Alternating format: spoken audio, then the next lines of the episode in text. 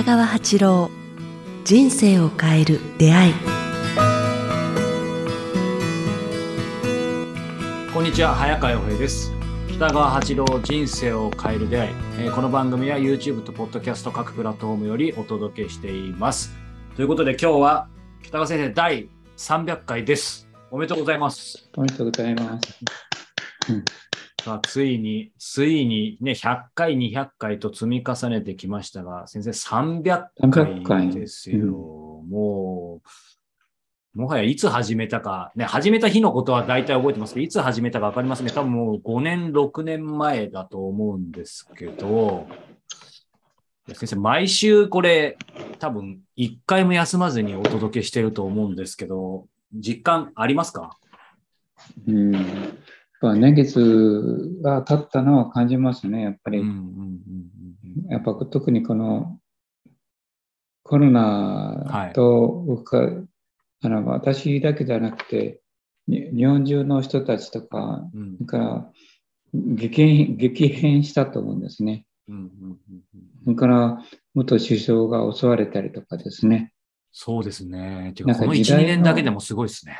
うん、時代の流れ、事件がすごいね。うんうんまあ、こう世間を揺るがす事件、世界を揺るがす事件も起きてるし、うんまあ、ちょっとこう人類が混沌の時代にいよいよ入ったなっていうか、100年ぶりにね、うん結構平和な時代が長かったんですよ。東京オリンピックとか、そんねだかかんとかあって。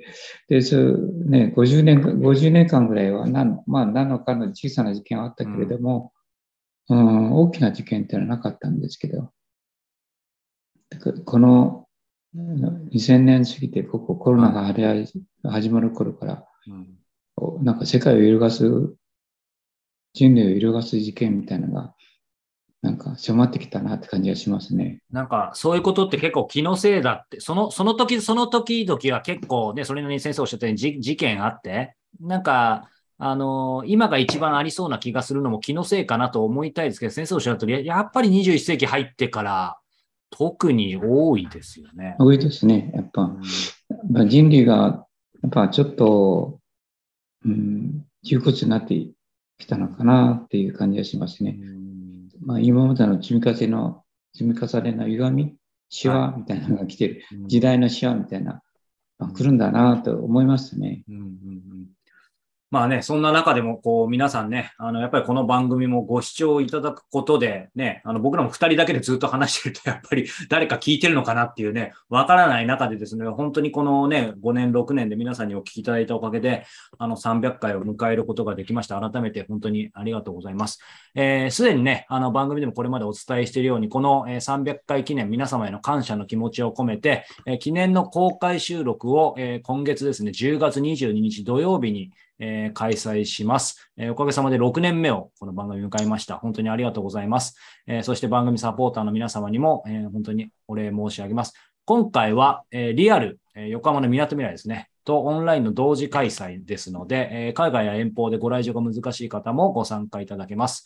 えー当日はですね、えー北川先生の直筆の言葉とイラストが詰まった希望とユーモアたっぷりの新潮、光の小道をテーマに、えー参加者の皆様と語らいながら、えーゆったりとした時間をお届けいたします。えー2年8ヶ月ぶりとなる公開収録で皆様とお目にかかれることを楽しみにしています。えー詳しくは、えー概要欄を、えーご覧の上お申し込みいただけたらと思います。さあ、ということで改めて今日は第300回ということですが、えーご質問をいただいていますので、まあね、うんこの番組の一つの、えー醍醐味でもある、えーリスナーの方とつながるご質問、えーいただいてますので、先生取り上げたいと思います。はい。えー79歳女性の方からいただいています。えーいつも、えー楽しみに拝聴しております、えー最近コロナウイルスが身近になってまいりました。えー知っている人でも何人か、えーかかった方がいらっしゃいます。4回目のワクチンを打ち終えましたが、まだまだ怖くて外出する気になれません。最小限の外出だけで孫や友達にも会えず、寂しい毎日です。先生の番組を聞くのが唯一の楽しみでございます。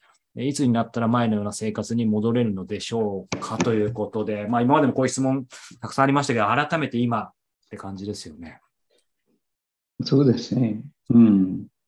4回、4回目のワクチン打ち終えたって言ったら、十分いいいいんじゃないですかね。うん。なんか3回目でもまあ60何パーセントの人にあのあ今効果があるというけ結果がこう出てましたね。あの映らないっていうか、はいはい。4回目打つと8割以下以上のあの効果が見られるらしいですね、効果が。うんまあ知見によるとですね。はいですから、まああんまり心配されないでいいとは思うんですけども、うんそれと、私は結構外出してますね。されてますか？はい。うん。まあ、だから昨日もなんかそういう、なんかちょっと、あの、き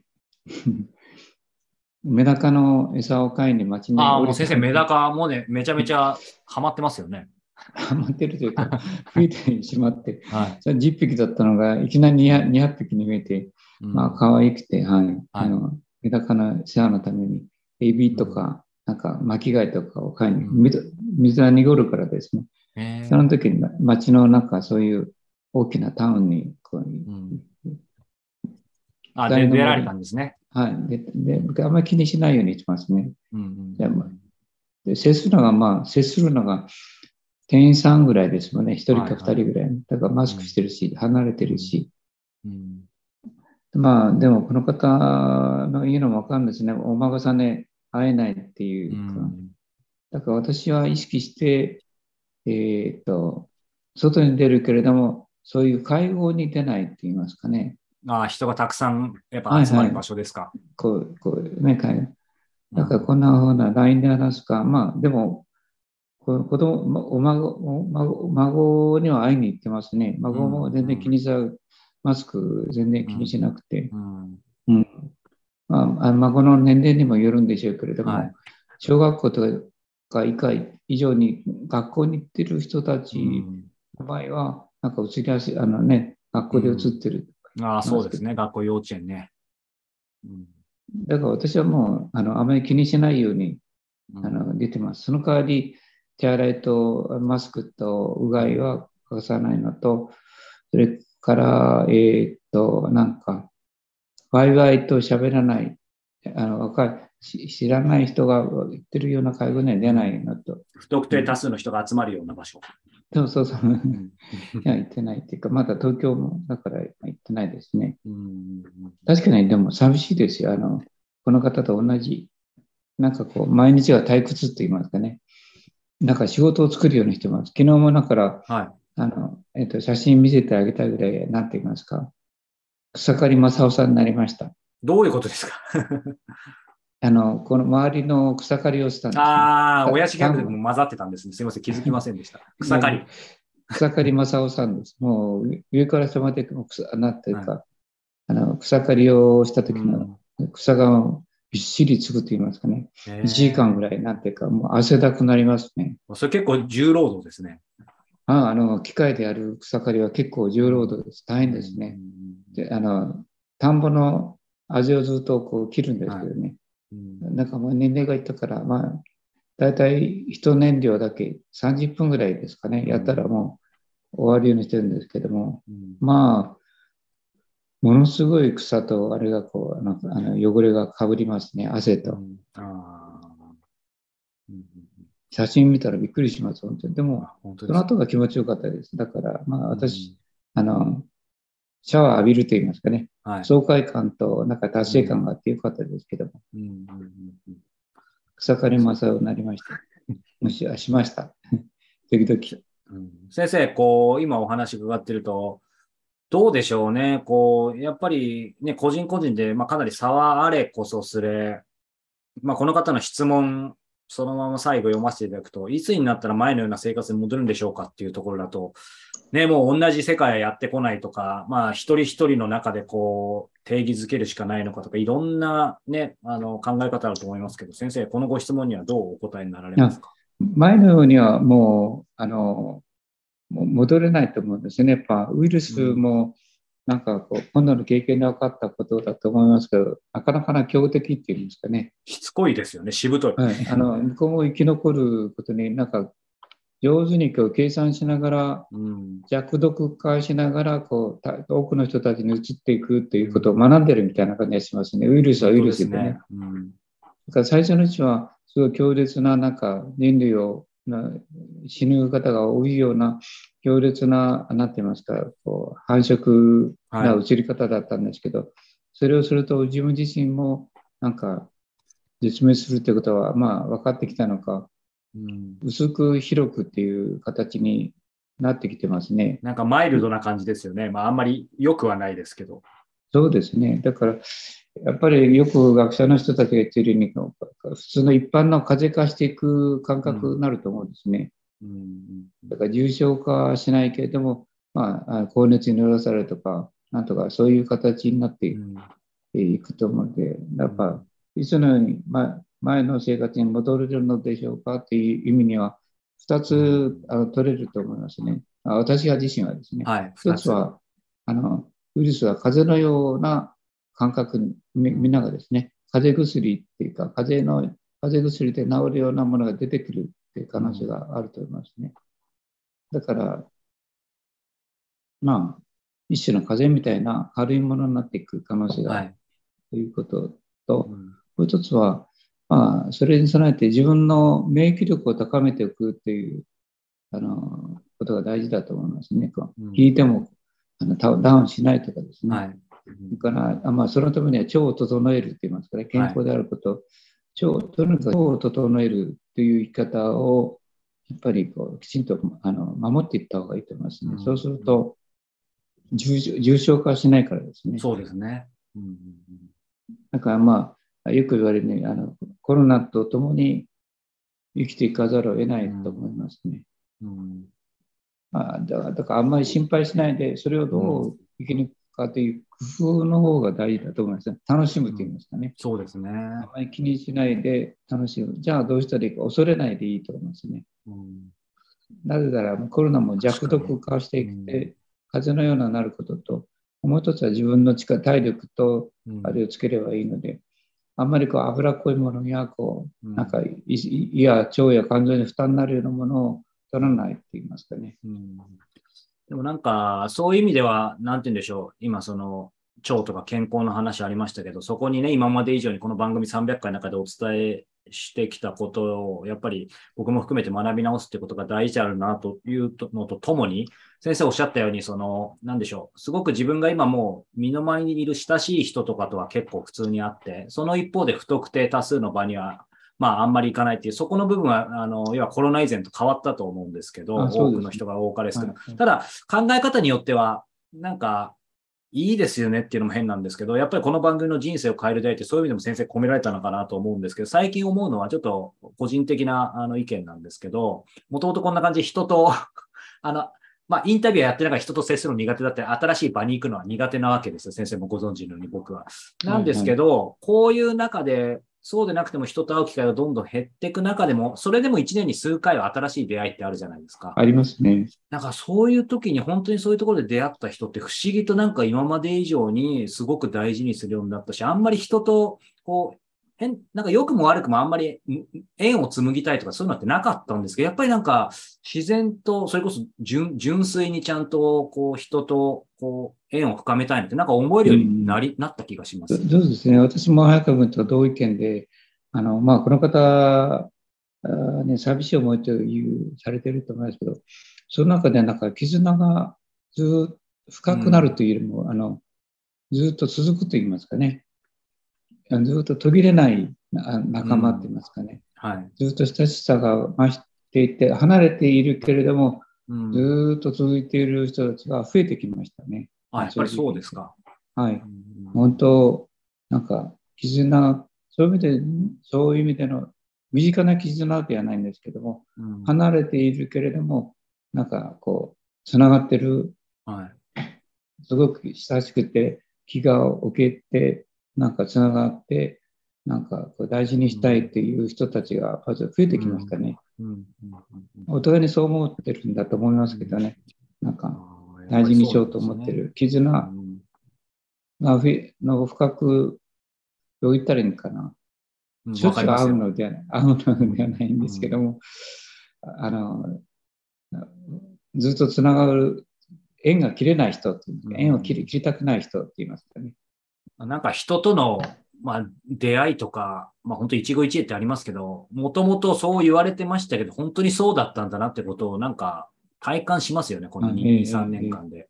うんうんうん、本当そう思いますね。だから、うんまあそっちの方にこう持っていきましょうっていうかね、新しい友達も作っていいと思うんですね、そういう意味ではう。んそうですね。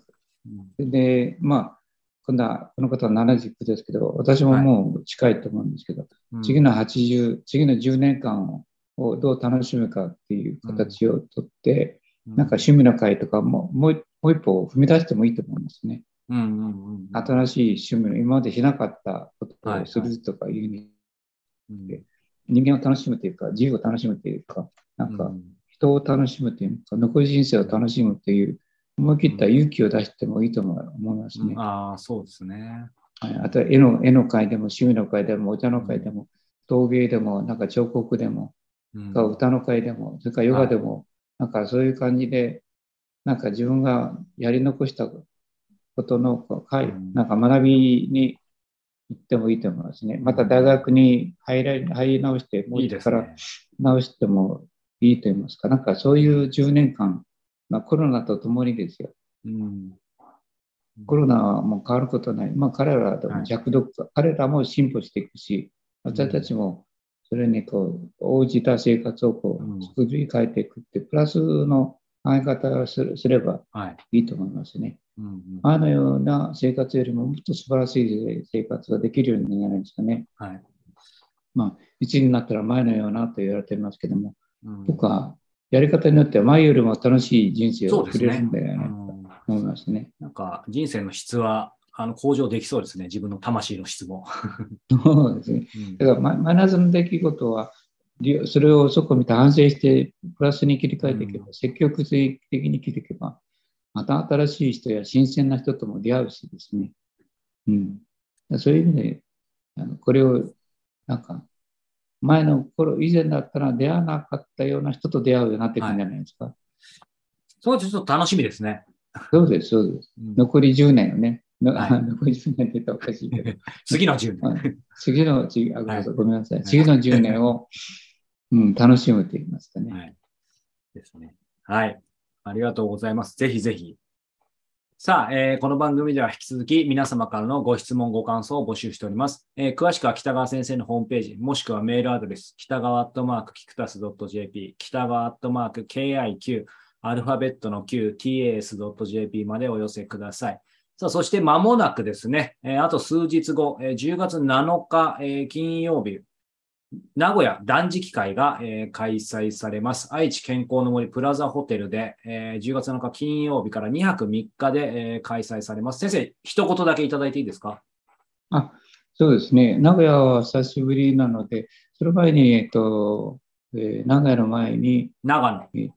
長野があった、はいあるんですね。だから、まあ、あのコロナ、さっきの話じゃないんですけども、そういう会に行くと、また新しい人と知り合うことができるから、うん、それと健康にも結びつくという意味で、まさに。断食はおすおすすめですね。なんか、ううんどうしてもじーっとしてたら食べ過ぎるんですね。そうですね。はい、なんか、なんか、なんか口の中に入れたり飲んだうり、ん動かなくなるから、まあ、断食っていうのは自分を正すっていう意味では、整えるって言いますかね。うんあとてもいい機会だと思います。そうですね。そういう意味ではね、あのまさに先ほどご質問者の方も、えーまたタイミングが合えば、ぜひご参加いただけたら、はい、私も一緒にやってるんですけどね。私、この人生で、えーと断食というあれに出会えてよかったです。コロナの時には、どうしてもやっぱ食べてしまうんですね。例えばあのうんコーヒー飲んだり、ケーキ食べたりとかいうチああ、ャンスそうですよね。増えるんですね。うんだからやっぱ体がビヨビヨなってきてる時に、で精神もだらしなくなってきてるんですよね。うん時に断食っていうのを年に何回かあの主催してるので出会うので、なんか自分にとっては断食っていうのはすごくいい神様からのプレゼント、修行のプレゼントだと思ってます。うん感謝してますね。断食という手段を得たこと。いやですね。先生もね、あのもちろんこの回参加されますので、ぜひ、えータイミングが合う方は、まあ、今回直前なので、えーホームページのあの参加状況の確認していただきたいんですが、えー、ぜひチェックしてみていただけたらと思います。そして先ほど冒頭でも話したように、えー、今月22日には横浜みなとみらい、そしてオンラインで、えー、人生を変える300回の記念公開収録もございます。えー、こちら、えー、北川先生と僕と、えー、皆さんとで、えー、また、えー、ゆったりと過ごしたいと思いますので、こちらもぜひ、えー、ホームページの方チェックしてみてください。ということで、えー、今日は第300回をお届けしました。北川先生、ありがとうございました。ありがとうございました。